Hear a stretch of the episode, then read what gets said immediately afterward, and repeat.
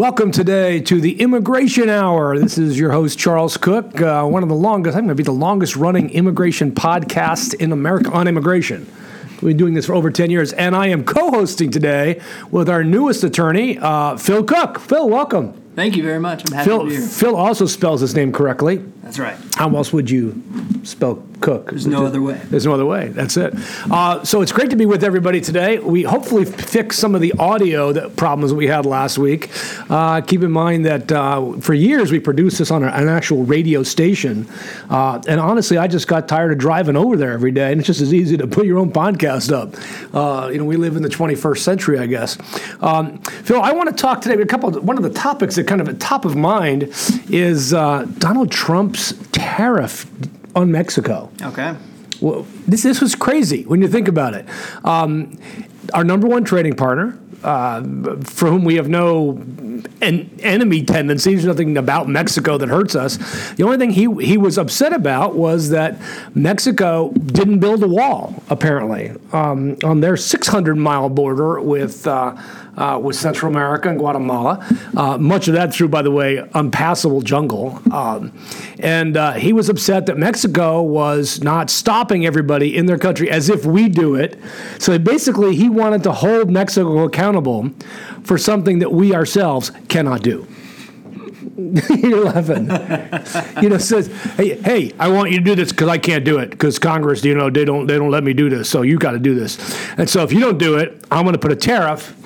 Uh, basically, I'm going to tax you as citizens if you don't do this, and that tax is going to make your products more expensive. And yes, I know that your products are part of everything we build, which will make all our products more expensive. But that doesn't matter because I'm the president. Right. He doesn't really understand economics that the you know you you pass on any tariffs you impose on another country. It actually gets passed on on American consumers when it gets sold back I- he, to he simply that must not be in the art of the deal um, because uh, he he didn't he didn't quite get that. Uh, so last week we talked about the deal, the, the, this whole idea, this threat of Mexico of tariffs, um, and then Friday, miraculously on Friday, you know, ten o'clock at night, there's a deal.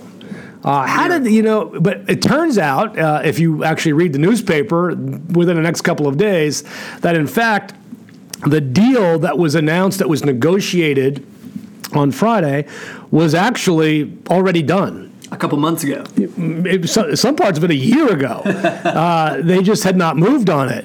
Uh, and that allowed Trump to uh, basically save face and say, hey, you know, look at my threat as if tariffs work. Ask, you know, are they working on China? No. No, they're not working on China. Ch- Phil's kind of a, a China file. He's uh, Yeah. lived over there. Sinophile, I A believe they- they Sinophile. Sino, Chinophile, a Sinophile. Um, and uh, he, uh, he understands kind of the Chinese mind a little bit. And uh, they're not in that for the short game, are they? No, they they really are not. Um, they they're they're so into uh, currency manipulation over there that they really could care less about our tariffs, and they're just going to tariff us, us back, and it's going to hurt Americans a lot more than Yeah. it's going to hurt the Chinese. You know, it's funny. I was just reading this morning that Apple is going to is, has plans in place to take uh, their manu- Foxconn all their factories out of China so that the iPhone is no longer made in China. well, they have to because Yeah. China is tariff. tariffing only Yeah. Apple products because we tariffed Huawei. Yeah, so there, there, there you go. So uh, this is this is crazy, right? So Trump doesn't get the whole tariff thing. Um, then, then this is just classic. Trump on Monday said there's more details to come about a migration pact between the U.S. and Mexico, um, saying there's a secret deal additional secret deal that have to be ratified by Mexican lawmakers. Uh, he didn't provide any details, but he threatened more tariffs if Mexican's Congress, Mexico's Congress, did not approve the deal. Um, here- here's what he said: We have a fully signed and documented another very important part of the immigration and security deal with Mexico, one that the U.S. has been asking about getting for many years. It will be revealed in the not too distant future, and will need a vote by Mexico's legislative body. Trump tweeted. Uh, the response was, "Huh." Th- th- there, there's no deal. There's no. There's nothing that we have to do um, uh, as part of this. Um I mean, literally, the Mexican Foreign Ministry said, uh, "We have no idea what he's talking about. Nothing." We got nothing. But because of, of what they did agree to as part of this, uh, there are now well over 15,000 m- migrants who have sought asylum in the United States who have been returned to Mexico um, and are, are waiting in Mexico for the hearings. And the stories that we see coming out of this are horrific. So here's how it works somebody comes to the border. They say, well, I, want, I want to apply for asylum. They say, great. Uh, you and your little girl, your two year old girl, uh, stay over here. We're going to interview you. Oh, great. You passed credible fear. Now your hearing will be in two months. Go wait in Mexico. And the day of your hearing, come here that morning. So they get they go back to Tijuana or, or you know, somewhere on the border, of Brownsville, wherever they happen to be, and they wait in Mexico. Now, there's no place for them to wait. They have nothing. They live in shelters. Uh, there's been reports of attempted kidnappings, rapes of children. I mean, all this horrible stuff in Mexico, um, such that this woman came back to her hearing, and the judge says, Where's your asylum application? He said, I, I don't have enough to eat. I, I, I, we don't have a place to sleep. I, I don't know what you're talking about. I said, I just want to file them. I want, I want, I want shelter. Uh, and I said, well, I'm going to, and judge is like, I'm going to reset your hearing for a month. You have to have your asylum application in. Otherwise, I'm going to order you deported. And she's like, what? And they escort her out of the courtroom, back to the bus, and ship her back to Mexico. That's what that's what Trump's doing right now. That that is immoral. Essentially, already deporting them. of course they are. They're already deported them to Mexico. Um, and uh, you know, it's great that Mexico's offering to, to to house these folks, but the reality is, all they're doing is putting bodies in a shelter, not really taking care of them.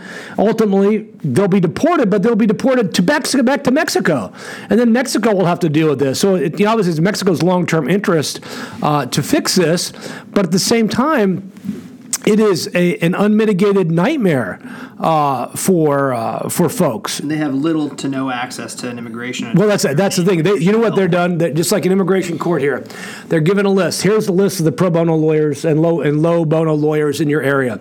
Well, they're you know that's Catholic Charities. It's all they're all full. Right. I mean, they're just completely, they can't take any more cases. It's a physical impossibility.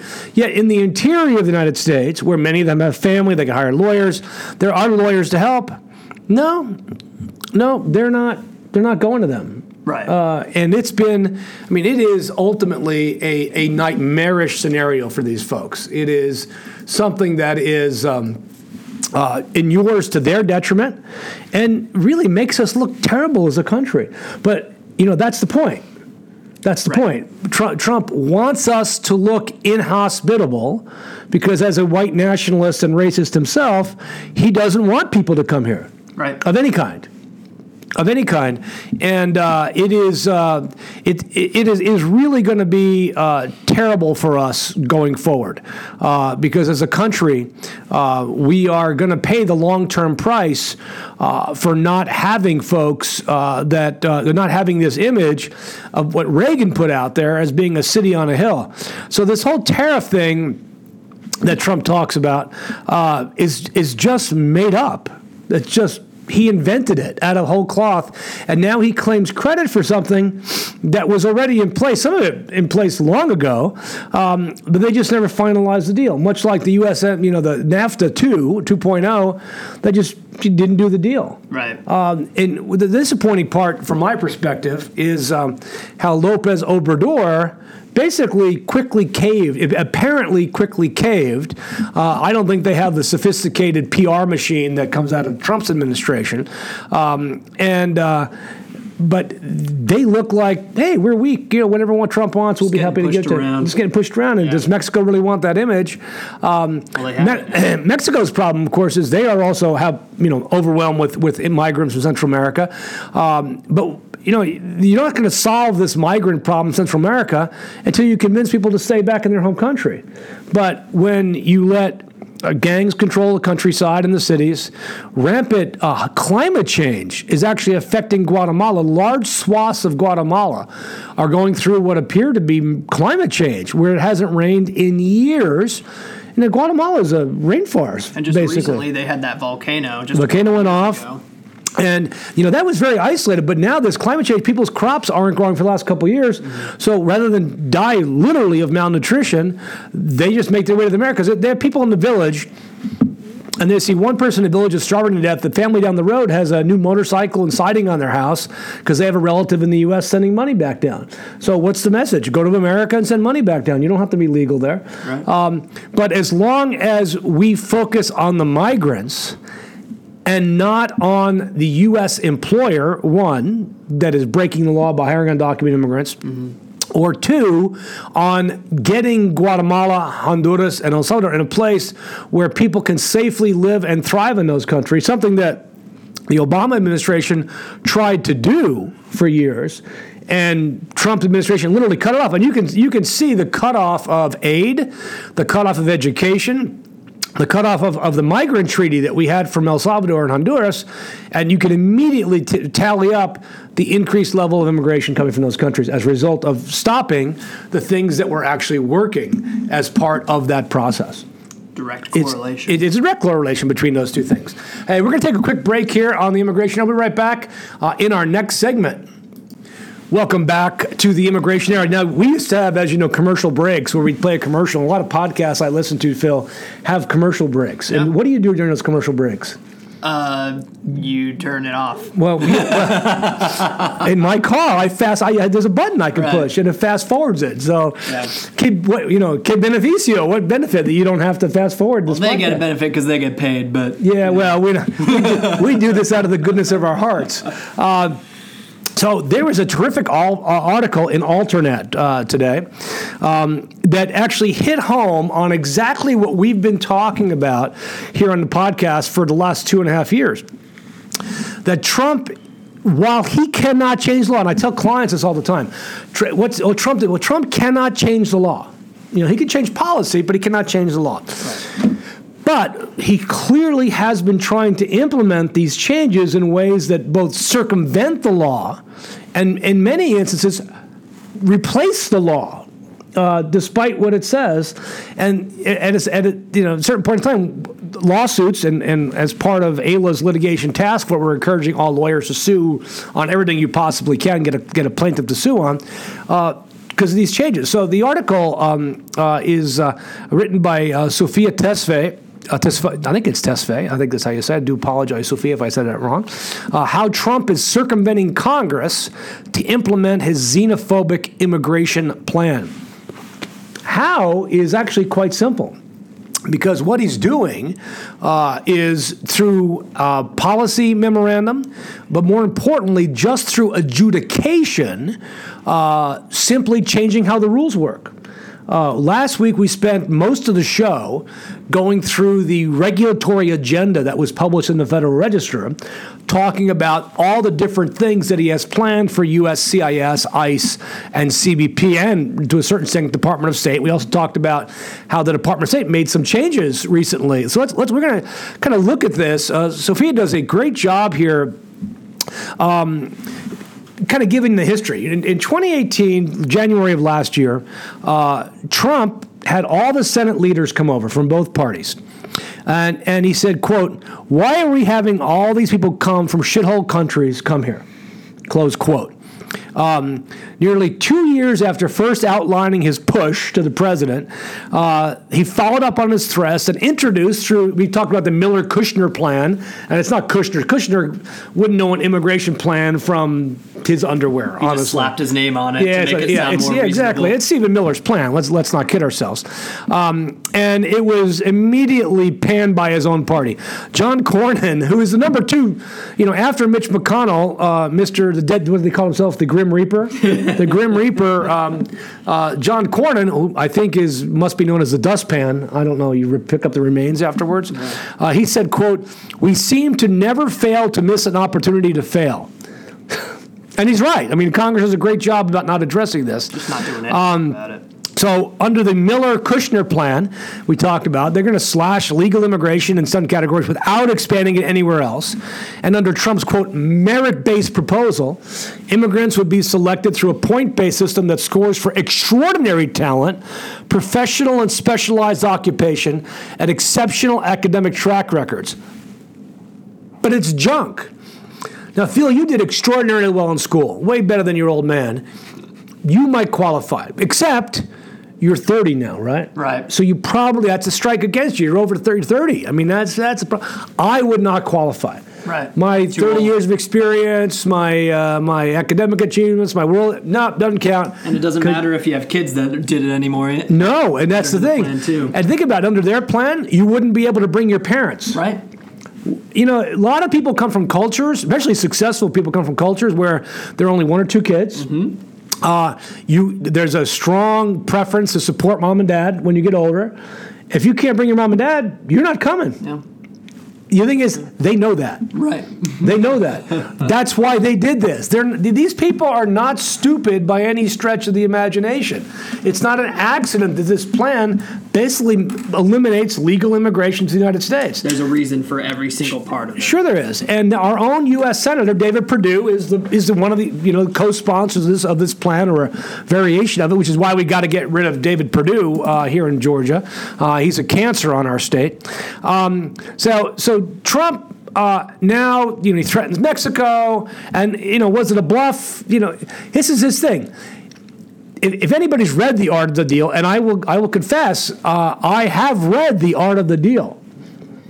I have not. I, I've read the art of the deal, um, uh, and uh, my my father-in-law had a copy when it was published back in the '80s. Uh, Donald Trump uh, is a liar. Everybody knows that, uh, and the book is premised on the fact of this: just make an incredibly outrageous position that you don't even believe in, and then settle for what you wanted in the first place. Yeah, it's called anchoring. Actually, Is that what it's Yeah, called? It's called anchor- anchoring. So you, uh, I, I before immigration law, I, I did insurance defense law. And Okay. When we would when we would negotiate settlement, uh, both sides would start at opposite extremes, and that's what's called anchoring. Okay. Right, and so the the idea is that both. Wait, you second. Wait a second. Donald Trump did not invent this. He did not invent anchoring. This has been a, a, a long time. So if you read the book Getting to Yes, it's all in there. It's all in there, right? I mean, I, I know that it came out after The Art of the Deal, but it's been going on for a long, long time. So he, he makes a, he makes a nutty demand on Mexico out of the blue, um, and they apparently cave. Although, as we talked in the last last part of the show, they didn't really cave. Everything, was already structured. Everything was already done. They're just actually going to implement this. So here here is some of the things that he's doing since he knows, um, a, a- you know, uh, a. Heck, even the Republican Congress attacked him for the tariff. They were they were going to pass a resolution saying, "Yeah, we're going to take that authority away from you. You're you're not behaving properly." The thing is, that law that lets the president impose tariffs never imagined somebody like Donald Trump being in the White House. It always presumed a rational actor acting in the U.S. national interest. Yep, no one, no one. I don't think it was ever expected that they would use the tariffs as a weapon, uh, rather than as something that they thought was reasonable to safeguard the economy of the United It, it's States. only a weapon to somebody who doesn't understand what tariffs really are. Right. Um, so last week we talked just briefly uh, about this, but I think it's really important. The, the Department of State, one, they added a series of que- added a question to their visa application form, both for uh, your green card and your ESTA, that said, "Hey, do you have social media? Yes, great. Tell us all your login information." Uh, it- what I loved about the drop down, it had a drop down menu of everything they could probably figure out, including MySpace. Yeah. Do you still have MySpace? Uh, MySpace is closed. they literally went out of business last year.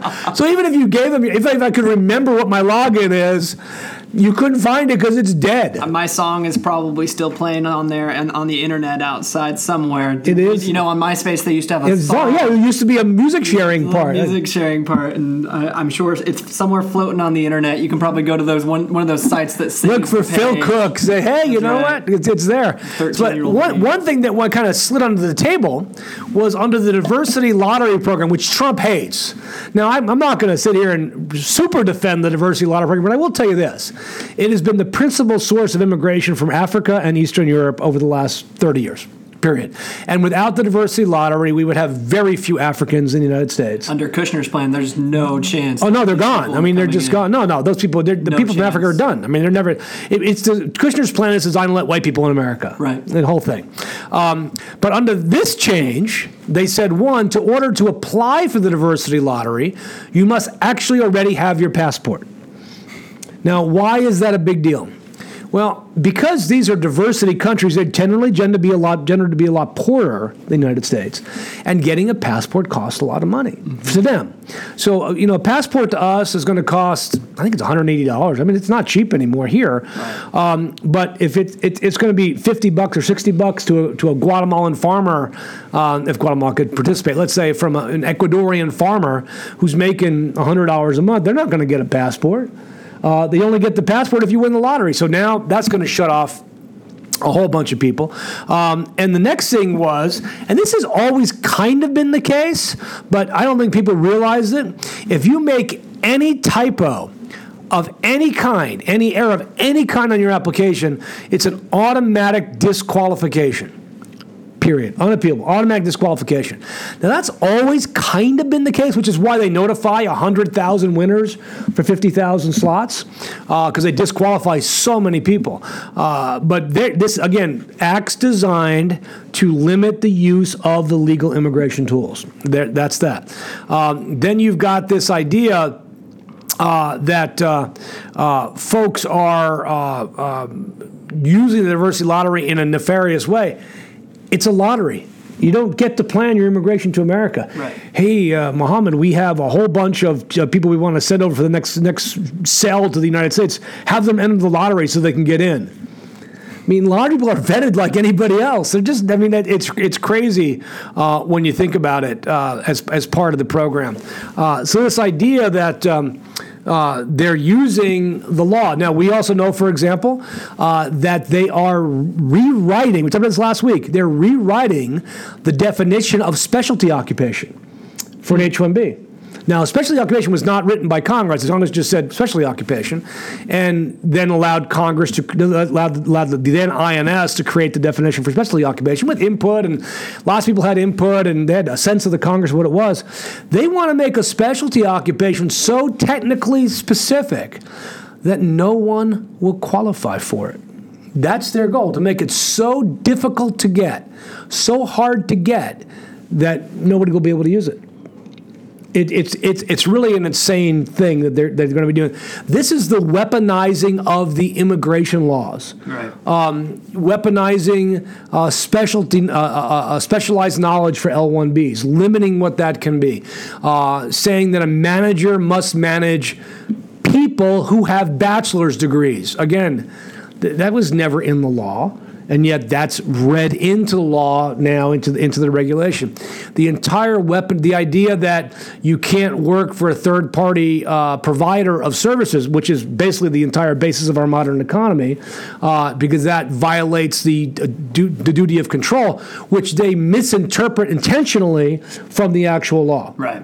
And so the, all this is happening at the same time.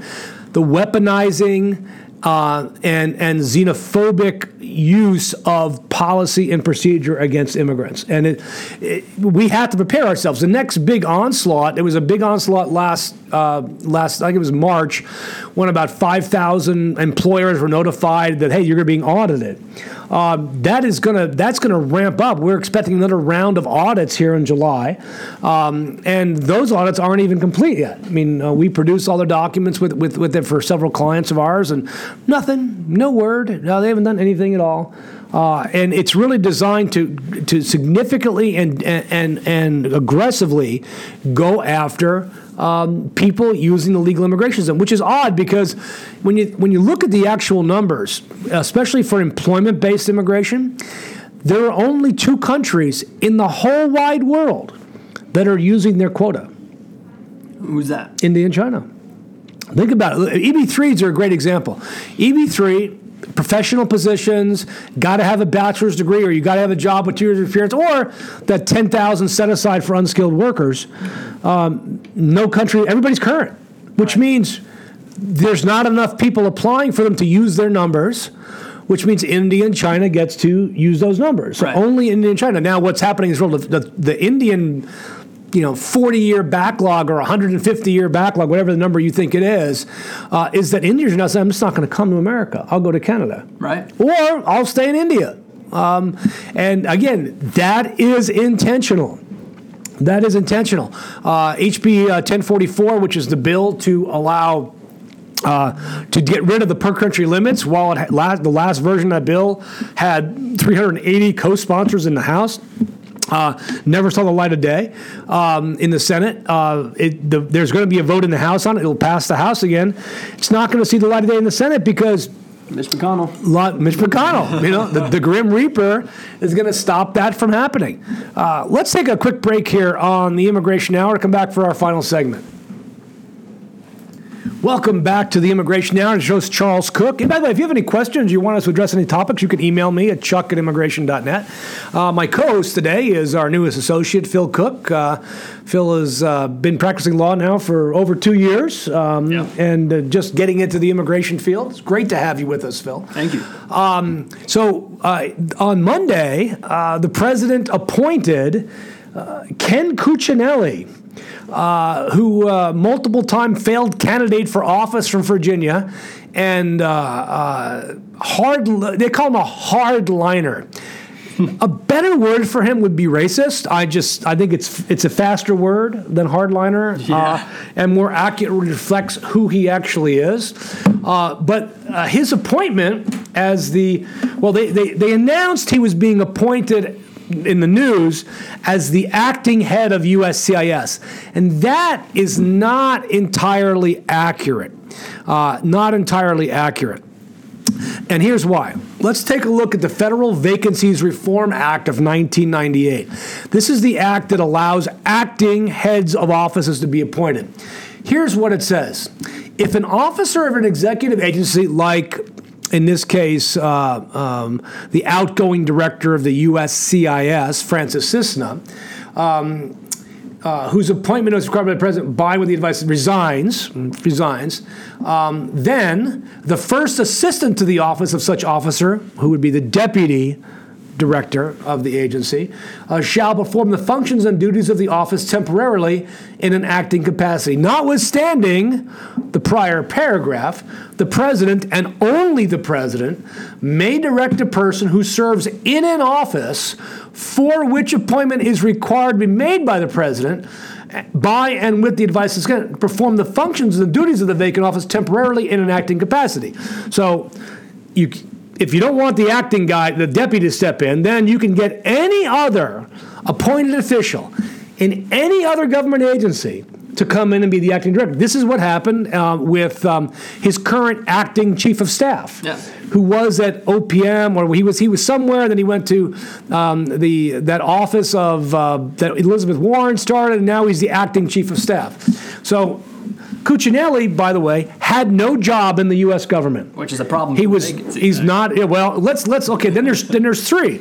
Notwithstanding the previous two paragraphs, the president and only the president may direct an officer or employee of such agency to perform the functions and duties of that office temporarily in a, in, a, in an acting capacity. So if you don't have anybody that's been appointed somewhere else, you can put in. You can take another employee. Like, and this is the guy who's currently been heading the USCIS for the couple days that Cissna's been gone. Is the the and he'd only just been confirmed recently.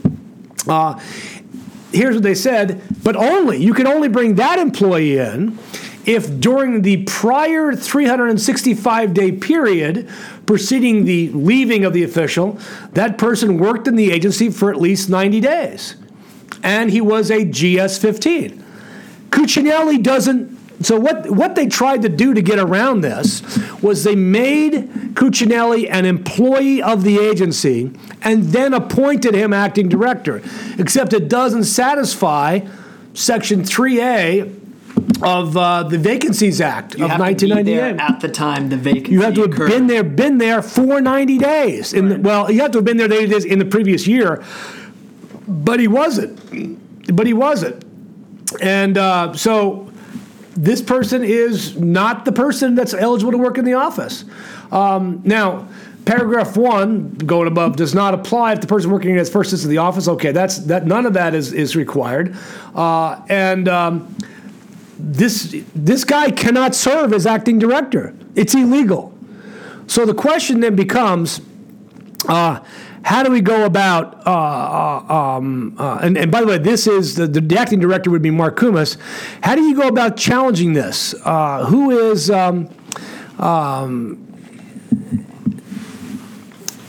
you know, I guess here's what here's here's what they're going to argue. They're going to make Cuccinelli the the uh, first assistant um, to Mark Koumans as the deputy director, who was the acting director, and then after 90 days switch them, but announce that Cuccinelli is the acting director. This is where it gets very, very fuzzy. So here's the question: How who has standing to sue? Phil, you've been to law school recently. Who has standing to sue? The agency to unseat this guy as acting director. Phil's got a look on his face. I don't have any freaking idea. Nope. Um, well, that's a great question. I, I would I would argue if I was going to go to federal court uh, that on this, and I had a willing plaintiff. If I had a plaintiff who was uh, a, a an, he was a potential beneficiary of the agency's actions, or a potential user or an actual user of the agency's services, and during this time frame, something was enacted, changed, modified, memo issue, whatever it happened to be, that affected me, and I could arguably affected me. I would sue to enjoin the effectiveness of that because it wasn't issued by the appropriate official. I mean, I, I think that's what you have to do. Um, there is zero chance, by the way, that Cuccinelli will ever, ever be confirmed by the Senate. Do you know why? Because the GOP hates him. He does. And do you know, remember, do you know why the GOP hates him? No. Because he, he actively campaigned against every incumbent senator over the last four years, including the Grim Reaper. In he wanted, he wanted every Senate to be challenged from the from the crazy racist right. Uh, now, keep in mind, this guy was rejected for governor in in the state that he had been attorney general in uh, because he was too racist in Virginia. Um, and uh, I mean, I'm proud of Virginians for rejecting this guy, uh, but it seems to me that at the end of the day, um, you know, it's funny. Somebody asked on Twitter, what, under what basis can Trump appoint them? And somebody wrote, "This is the best response." I believe he is acting under the "I do what I want because Mitch McConnell won't do shit" Act of 2017. I think the problem is the wording of the statute. Congress just did a really crappy job in the wording of the statute, so it, it gives Trump a little bit of leeway to say, okay, I'll put this guy in as a quote principal deputy, and then after 90 days, switch him to the acting director. deputy Yeah. So it is. Uh, cl- it, this again. The the law was written thinking there would be rational actors. Right. Thinking there would be rational actors in office, and not exactly uh, who we uh, who we actually got as part of this. And uh, I think that um, Trump behaving this way uh, is simply his way of um, sticking it to Congress. You know, and, and yet McConnell doesn't care. McConnell, yeah, McConnell will never, never, never confirm Cuccinelli. And he probably won't. Think about it. every every official at DHS. Every official is an acting director right now. Right. There are no confirmed people working in, in the Department of Homeland Security. None. Yeah. We don't have a confirmed Deputy Secretary of Defense. Uh, this is people should be are way more concerned about this because if the advice and the consent of the Senate is needed for these co- these these these uh, positions, and they're not, it's not happening because these people cannot be confirmed because they're unconfirmable. What does that say about Congress's oversight of this president? Very little. Well, it is. Well, it says they simply don't care. Right. Uh, but more importantly, it really it really goes to the issue of uh, just letting Trump be an emperor. You know, do you remember when they would say, "Oh, Obama's acting like an emperor because he created DACA"? Who does he think he is? Well, I, I would posit that Trump that, that Obama is an amateur. This is this is the uh, and this is Barr has done a great job of supporting this. This is the imperial presidency, is it not? I mean, this is the imperial presidency. As Americans, we should be very concerned. There's a reason that Congress is Article One, and the and the executive branch is Article Two. Yep. There's a reason for that. And it's because we don't have an imperial presidency. Congress is who are answerable to the people. Right. And the president is answerable to Congress. And they, I mean, I think the Dems are just showing weakness and not impeaching this guy um, for crimes. I mean, he committed crimes. Uh, and uh, I have begun reading the Mueller report. It's a long report. You know, it's 448 pages, but it's not not hard. I mean, it it's not like a, a law school book. It's it's it's actually readable, um, and a lot of the stuff you know. You don't have to be going to you know. It's not like you're studying for an exam. Uh, so when I heard one of our Georgia congressmen this week say, "I'm not going to read that," I might have to change my mind about what happened. uh, and this morning we read that Justin Amash, who was the only Republican to call for Trump's impeachment, just left the Tea Party. Wow. He left the, the, the Tea Party caucus in Congress. One of the Founders. most, yeah, one of the founders and probably the most reasonable of the Tea Party. Yeah, well, he's gone because reasonableness no longer counts. Truly, as, though, he's more of a libertarian than a far. well, he is definitely. I mean, he's definitely a libertarian, right? I mean, that, that's clearly what he is. Uh, and um, uh, we are, uh, you know, we talked a little bit earlier on the show about um, uh, folks just giving up on the U.S. This idea of hyper focus on uh, um, uh, making immigration really hard to America. So lots of U.S. companies are U.S. companies are setting up Canadian subsidiaries, and Canada has revamped their immigration laws to make it easier uh, for uh, for this uh, to make this happen.